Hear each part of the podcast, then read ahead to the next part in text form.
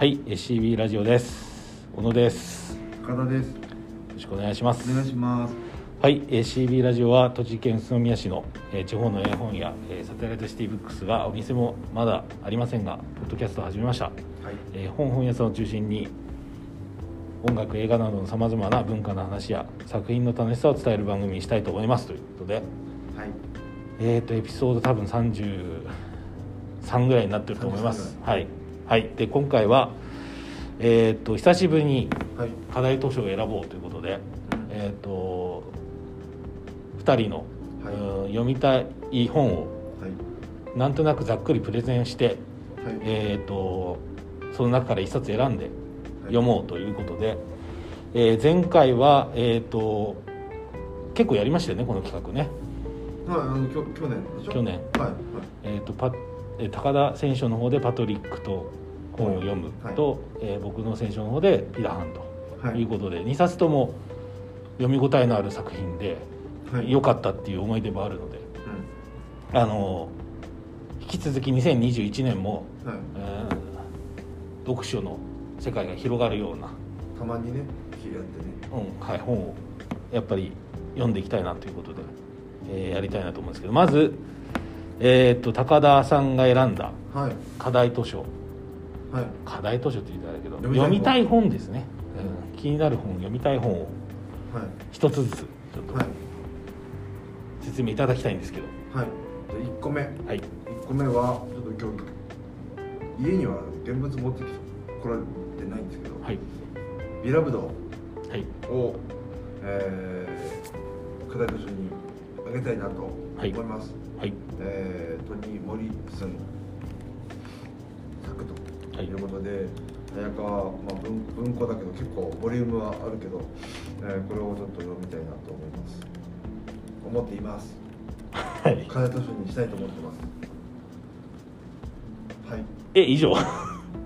な。トニー・モリスンはなんかこうどんなつながりで読みたいなと思ったっていう。あのきょ去年からあの、まあ、この場であ触れました年末ベストとかで、はい。あの地下鉄道とか、えーあとそのあのホワイトヘッドのニッケルボーイズとかの本当そのブラック・ライブズ・マターからの興味の派生で、えー読みたいとそこその感じをたどっていったらたどり着いたトニー・モリスンうんうん作品ということでこの「ビラブド」まずちょっとここから行ってみたいなと。えっと「ビラブド」っていうのはいつぐらいの作品ですか？ビラブド。えビラブドに関してもっと調べる？ちょっと待ってくださいね。いやわかんないけど「青い目が欲しい」とか、はいはい。青い目も調べましたトトニー・モリスン作トニー・モリスン作品の中の位置づけとしては初期作品なのかどうなのかとかっていうのは。初期ではないと思います。第今ちょっとざっと調べたところ第第5長編なんで5番目の長編。あーはい、それまでにもだから「青い目が欲しい」とか「スーラ」とかいろいろあって、まあ、その中でもこの「ビラブド」が特にあーちょっと刺さったと、うん、それまでもなんだろうな。全米図書賞とかでいろいろすごいですよね。受賞して、でビラビラブドでピュリッツァー賞っていうところに行あってる。ピューリッツァー賞を取ってるということもあって、うんまあでも87年みたいですね。でも初版。いろんななんだろうアメリカ文学を紹介する本とか、うん、そこをこう読んでいくとトニー・モリスンって大体出てくるんですよね、あああのポップコーンなんとかですか、まあ、ポップコーン大盛りもそうだし。う、んでもこれやっぱり一冊二冊読読みたいなっていうのがあってまあ、代表するで方だということで、うんうんでこういろいろ調べていくとやっぱり自分が生まれて生きてきたとこにやっぱり時間が重なってる作家っていうのもなんかちょっとちょっと大きい感じかもしれないけど親近感も湧くんです他の作家さんも含めて、うん。まあ、100年前に亡くなっちゃったっていうよりも、まあ、同じ時代にいたんだなってこともあるので少し身近に感じて。でそのやっぱいろんなとこに出て名前出てきてなんか避けて通れないなみたいなとこもあるし。で、まあ、黒人作家さんうんっていうのもあってブラック・ライブズ・マターにも通じるものがあってやっぱね去年もそういう本をいくつか読んでるので引き続きという、読みたいということでで自分の中に巻き起こってるこの早川エピ文庫ブーム。はいはいはい。去年から来てるね。はい、はい。それもありビラブドだと。いい選択ですね。本当ですか、うん。読みたいなと思います B ラブドじゃなくて。ビラブドです。そこ伸ばさないまあ、英語で書きは同じなんだけど、はい。なるほどね。このはい。カタカナで書いてる想定がいいですねなんか、うん。あの読みたいな。このはい。シ,、シリーズも結構想定は全部落ち着いた感じで素敵なので大好きになったら揃えていきたいですけど、うん、なるほど。まず読みたいなというところ。はい。はい。一つ目は一つ目はビラブドということで。ははい。い、じゃあ第2冊目。二冊目、い。二冊目はこれこれまだ手元に全然なく「100年の孤独」を読みたいなと思っています、はい。まあ、これもまた避けて通れないんですよ「はい、100年の孤独」は。うん。なので読も 避けて通れない。避けて通れない2冊のできました。ガルシア・マルケスうはさんはい。ですか、いあの去年からずっとこう、うんとまあ、いろいろ読もうで特に2000本当2020年の頭ぐらいから海外文学文芸を読みたいなってなり始め。でその中でずっと頭の中にあったこの「百円の孤独」とかあとそのなんだっけあの「失われた時を求めて」とか。で去年、まあ、年末それを年末か年始かで読めたのではい、じゃあ次は「100年の孤独」だということです。うん、これ行きましょ一応でもそっか。コロンビアの方なんで。う南米です今度は。南米の文学っていうのもどんな感じなのかっていう。そうです。ノーベル文学賞ですね、であの新刊もまだまだねあの時々出てくるのであのずっと気にはなる。でもやっぱここですね。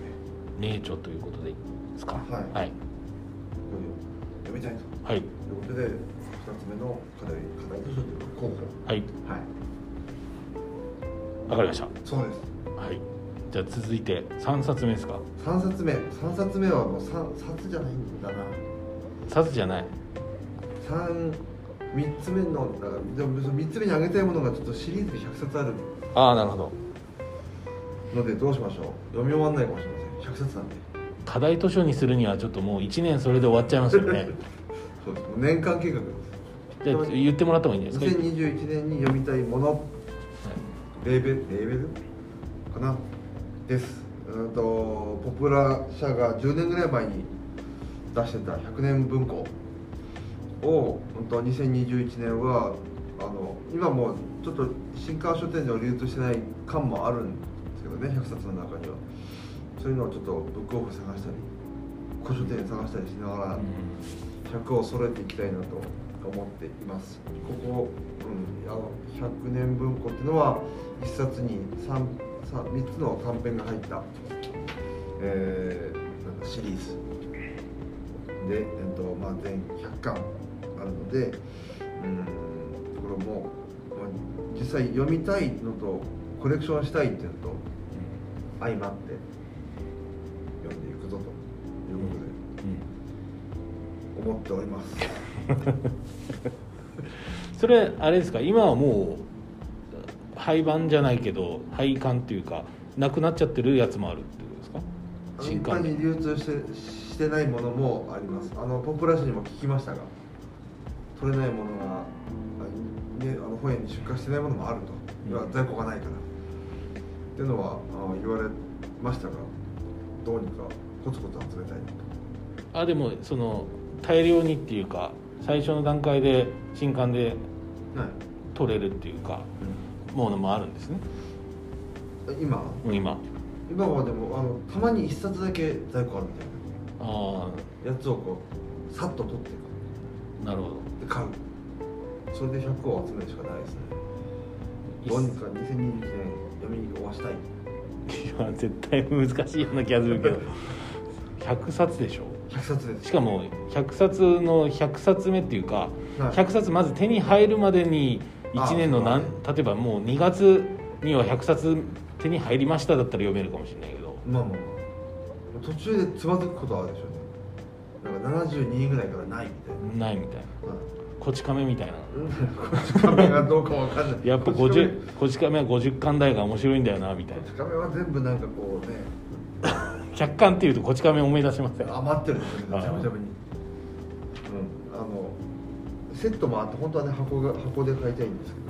そそもそものその100年文庫のコンセプトっていうのは何なんですか？例えばこのわざわざ短編を集め集めるわけじゃないですか。全部。はいでもあのいや名名短編アンソロジー。でそこに世界と日本とあのバランスよくそのなんだ漢ごとのテーマに沿ったもの、まあ、漢がそれぞれ漢字一文字であですよね。表現。1巻目がこの「憧れ」っていう字の「ど」「どう」というのか「憧れ」っていう字。2, 巻目が「絆」とかっていう感じで、えっと、テーマにそそれにまあ合ったものが乗っかってる。であのここでしか読めないものが結構あってあのとかなかなか普段ピックアップされないような短編とかがあー入ってたりして、なのでえっとこのどれどれか。なあるんですよ。他でちょっと買えないぞってやつが。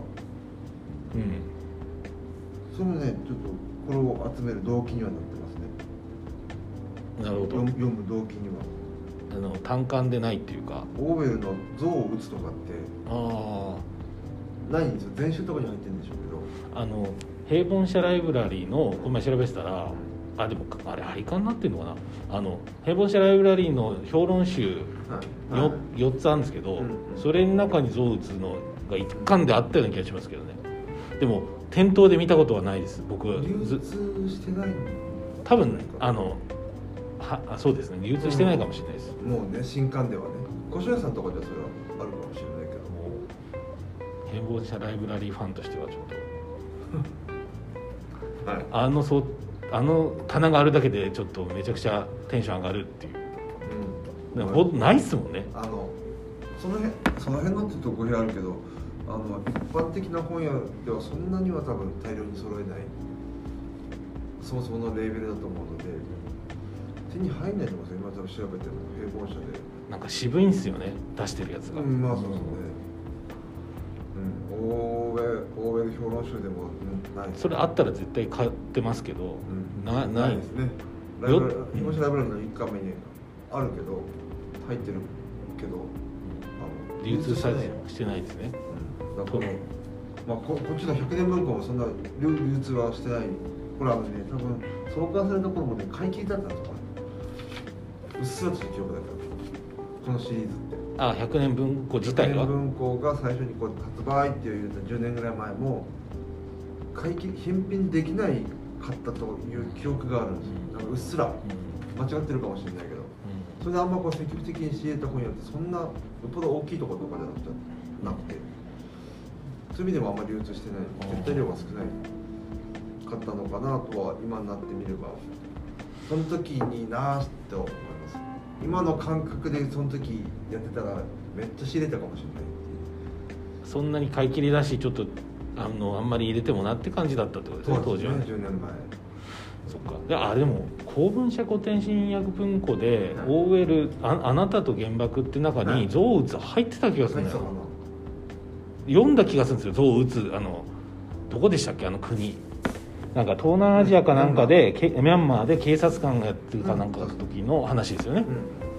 うん。でそれ面白かったんですけど入ってたかもしれない。原爆にあるんだったらあなたと原爆もあのまだ読んでないので、本当は原爆面白かったですよ。はいっていうかすごいですよね。おあのよかったです。あの、まあ、基本的になんかスペインの政治の、あ入ってるかもしれないね。うん。うん、入ってた記憶があるんで象を打つっていうのが印象にあるんで、うん、これもじゃあ読みますよ。これをじゃあ OL, OL 作これも読み100年文庫を読みますよ。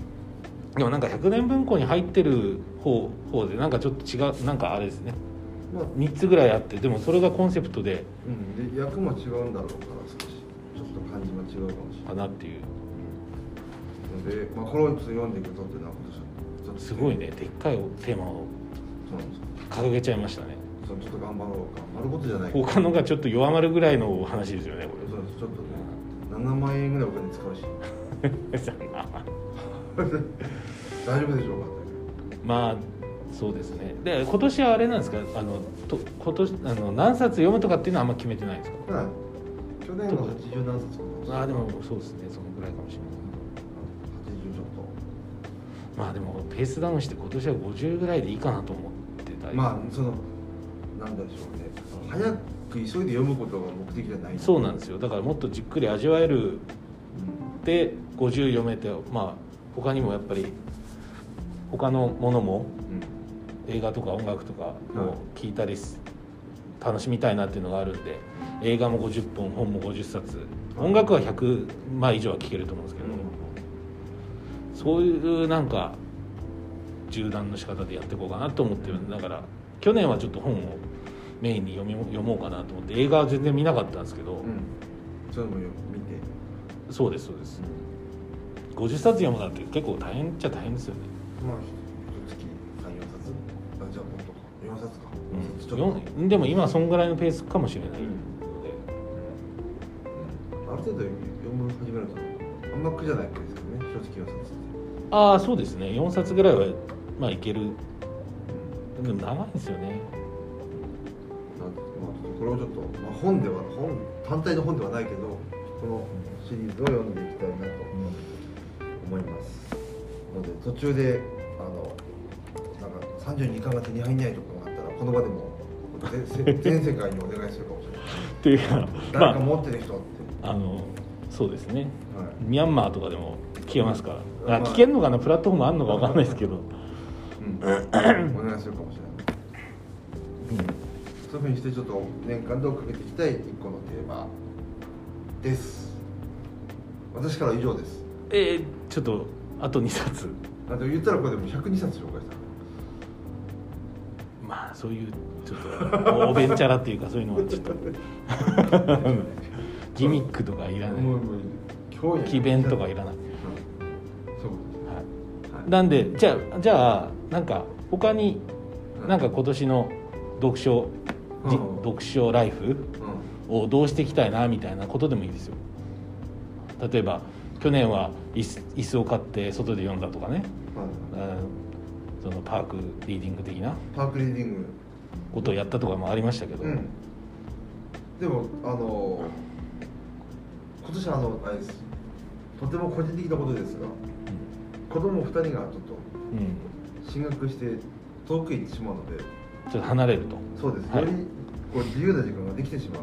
うんうん極めて寂しいんですけど。うんはい。なのでそういう意味じゃ、まあ、ペースも読むペース自体は上がるかもしれないし自由に使える時間がある意味増えちゃうので。うんな例えば長いも作品にチャレチャレンジするとかもしたいし、うん去年からちょこちょこ読み始めたドストエフスキーを少しもっともっと読んでみるとかもしたいですね、うん。ちょっと込み込みでできるのかどうかわかんない。100年文庫を読みながら掲げちゃったからフスをあらかた全部読むっていうのがうん。できるのかが分かりませんが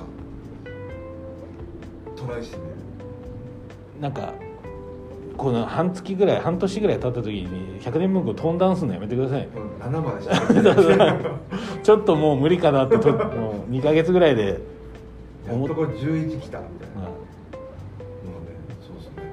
一月10冊ぐらい読んでなきゃいけないか。らねもうでもあれですね。最近はその読書時間も増えて対策をうん。対策っていうかめ対処というか、うん。うんを読み読んでるのが多いと思うんですけどうん。やっぱ読み終えた感覚はやっぱりすごいんですか？失われた時を求めてとなんかこってりしてました。かラーメンみたいな。こってりこってりしてましたね。だからあの今回も失われた時を求めて読み終わった後は急にビジネス書に行ってる。のもあった。ちょっとこうなんていうんですかお口直しじゃ直しじゃないけど。ちょっと違う毛色の方に行ってうん。またいやあまりにもこうなんか感情ドロドロだったのでそうじゃないちょっと少しドライめなところに。ラーメン二郎からちょっとあっさり塩ラーメンに行くそうですいやもうそうめんに行く。ぐらいそうめんに行くぐらい、はい、ぐらいのちょっとリセットがしたいなと思ったんでちょっと振り幅を振りつつあの100年文庫もきっとおそらくどっちかというとあっさりめだったので。まあ短編なんでまあ見た目がね辛くはないかもしれないですけどね、その合間合間にドストエフスキー挟み込むみたいな。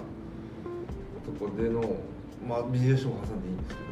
もうドストエフスキーをもう全部読むでいいんじゃないですか。100年文句やりながら。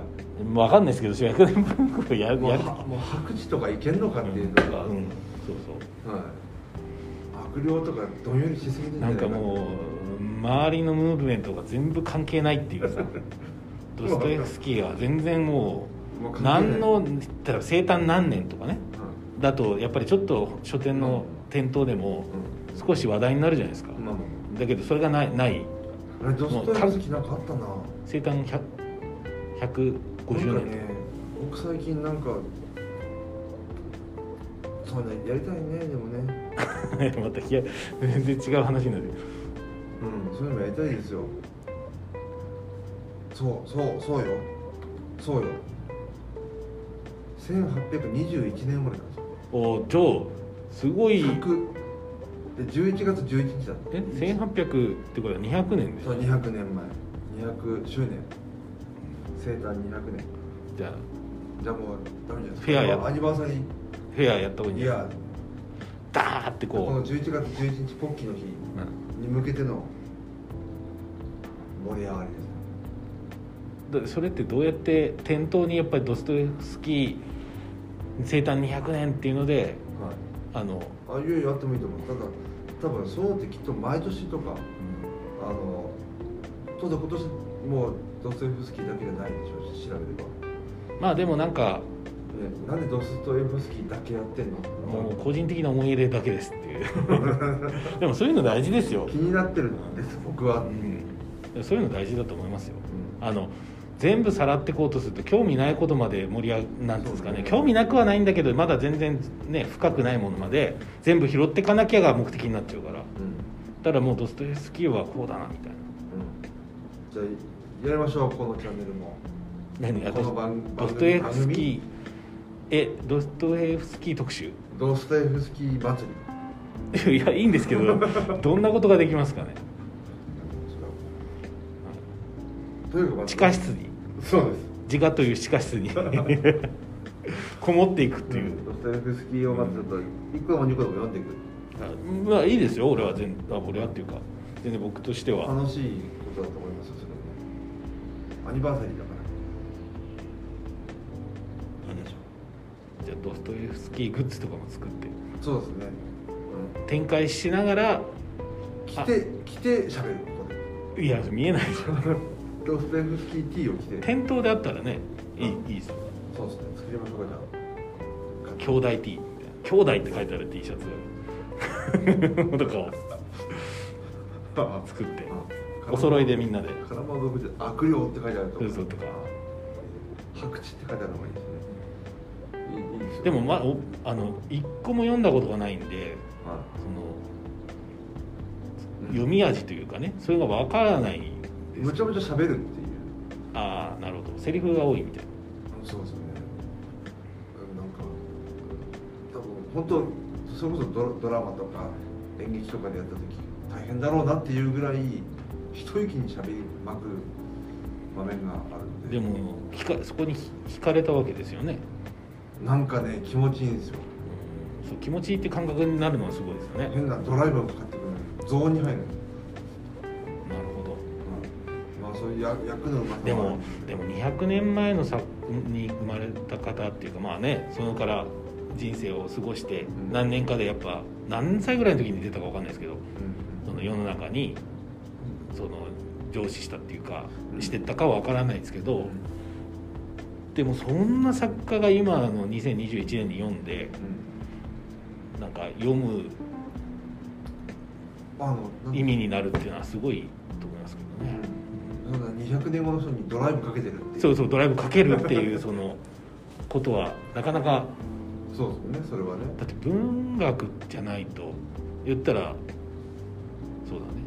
うん。音楽とかだとやっぱりなかなかねクラシックでドライブかけるみたいなねまあそうまあまあ、まあ、聞けばクラシックもそういう時あるかもしれないけど、うん。いいなって当然思うんだろうし、あの単純に気持ちよくなるんですよ。トランストラのンス状態陶水と陶水感。はい。酩酊感。うん一瞬入るんですよねなんかーそうなんですね。それをちょっと味わえるのかわからないですけどドストエフスキー読みはいないんですかね周りには。いないですねでもなんか言った時に「ああこれよ面白いっすよね」とか言う。ああそあそれ読んだんだ「罪と罰最高っすよね」みたいな。もうど罪と罰な勧めた人からはリあのリアクションがないので多分よ途中でやめたのかもしれないなと思う。ん、でもなんか尺度としてそのこうインスタントに面白いみたいなのをこういうまあそれ何でもそうですけど期待してしまうっていうのはちょっと難しいかもね。味わい方としては。その、まあ、と特にちょっとまあなんだろうね。年年代が大きく隔たっているものを自分の感想ではを読む時って最初ちょっと我慢が必要で。うんそこを抜けた時にすごいドライブがかかると思っているので、うん。そ誰誰の本でもドストエフスキーもそうだし、うんとなんだこの間のまあマルセル・プルーストもそうだし一瞬ある。んですよねなんかちょっと入りにくさ。最初からものすごい気持ちいいってそうなくて。30ページぐらい読んだらやっとこなあなんか分かった。その世界観に。なんかよ読め読み方分かったみたいになる瞬間からかな面白いのって気がする。なるほどなるほチャンネル合わせに少し最初かかる。どだってあれですよねあの全然今の j p o p とかしか聞いてない人はいきなりクラシック来たら聞き方わかんねえみたいな。そうですよね。あなどういうふうにいいのか歌始まんのみたいな。そうそうそうそう。そのあの何ですかね。チャンネルが違うというか、ういう部分はあるかもしれないですよ。サビどこみたいになるうんかも、そういうだから形式形式がまるっきり違う。まあどこまでちわかんないですけど今の現代の日本の小説のその流行りとか文体みたいなものとドストエフスキーの文体の違いとか語れないけどでも違いは絶対あるはずで。なんかもうとにかくまだんなく事件が起きていくみたいな。ああそうそうそうそうそう。それでそれをこうフックにして引っ張っていくみたいなのとはまた違う、まあ、一応それがなんか流れのある、うん。あ今のまあ多分人気あるもんなんかは結構それに近いんだけど。事件があるんですね。言ったらねサスペンスなので、あのそういう面白さはあるけどそれこそ失われた時を求めてもただとにかく思ってるっていうのに付き合わされる。でもそれでも読もうと思う一番のモチベートは何なんですか？でもやっぱゾーンに入ると面白い面白いということね。ゾーンに入ってる瞬間が気持ちいいですね。なるほ不思議です。どで最近はあれですか？その日本の小説とかうん。古典以外って読んだりはしてないんです読んでないです。か 断言すんな。だってあのエッセイとかは読むけど。あー。それこそコロナ禍日記みたいな。コロナ禍日記みたいな。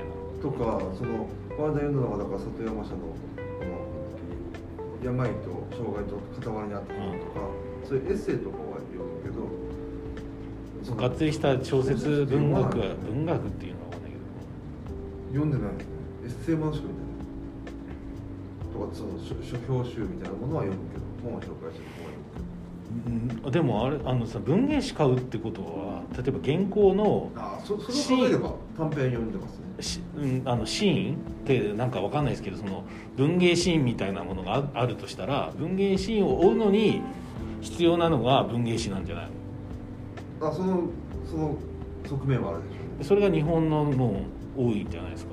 でもなんか結局文芸誌読んでも全部一から全部読んでないので好きな作家さんのことだけ拾い読みしたり気になる記事というかエッセイだけを読んだりとかしてるので。じゃあその好きな作家さんの本が出てないってことだね？滝口さうんん滝口さんとか。全然ないね。その短編だけが載ってるとかはあるけど。あそっかそっか。あの岸さんの大阪って出ましたね協調あれ売れてるんですか？売れてるっていうか。あのまだそんな店舗によっては動いてないあれどこですか、出版社はい、平凡社かな？平凡社なのか。あ川でか川でかどうかですか？な、あちょっと気になってはいたんですあのちょっと冒頭ザザザって読みましたけど面白いです。あ本当ですか、はい。あれって強調なんですよね？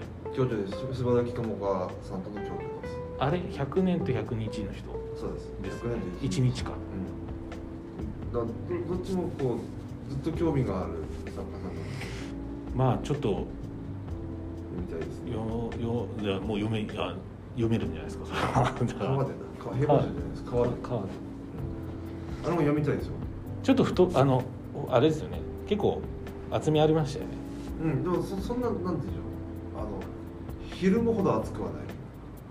まあまあまあまあああいう本なんで。ビラブの方がなんぼが昼間暑さ。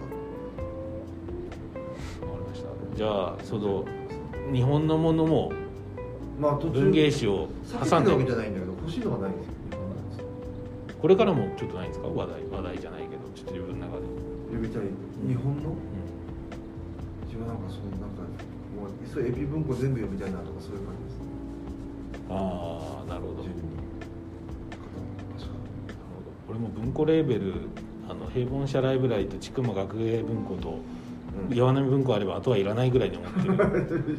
いやたまにはいるけど。たまにはいるけど うん基本的にはその3レーベルで僕の興味のところが全て網羅されてる。収まっちゃってる。網羅されてるんで、うん。うん、なんかそういう感じですかね。うん、ああと本当ちょっと、まあ、こういうところで課題として出たやつでちょっと普段の興味の範囲から少しずれたりとか。そうですね。ずずれたものをやっぱり取り込むとまた違った世界になってくる。狭くなっちゃうかもしれないそれはそれでいいと思うんですけどね。広がるはねと思います。はい。というわということで結構。けで102冊と。わかりました。はっていうかじゃあその3冊は、えー、と振り返っておいてください。じゃあ最後に、はい。いはい。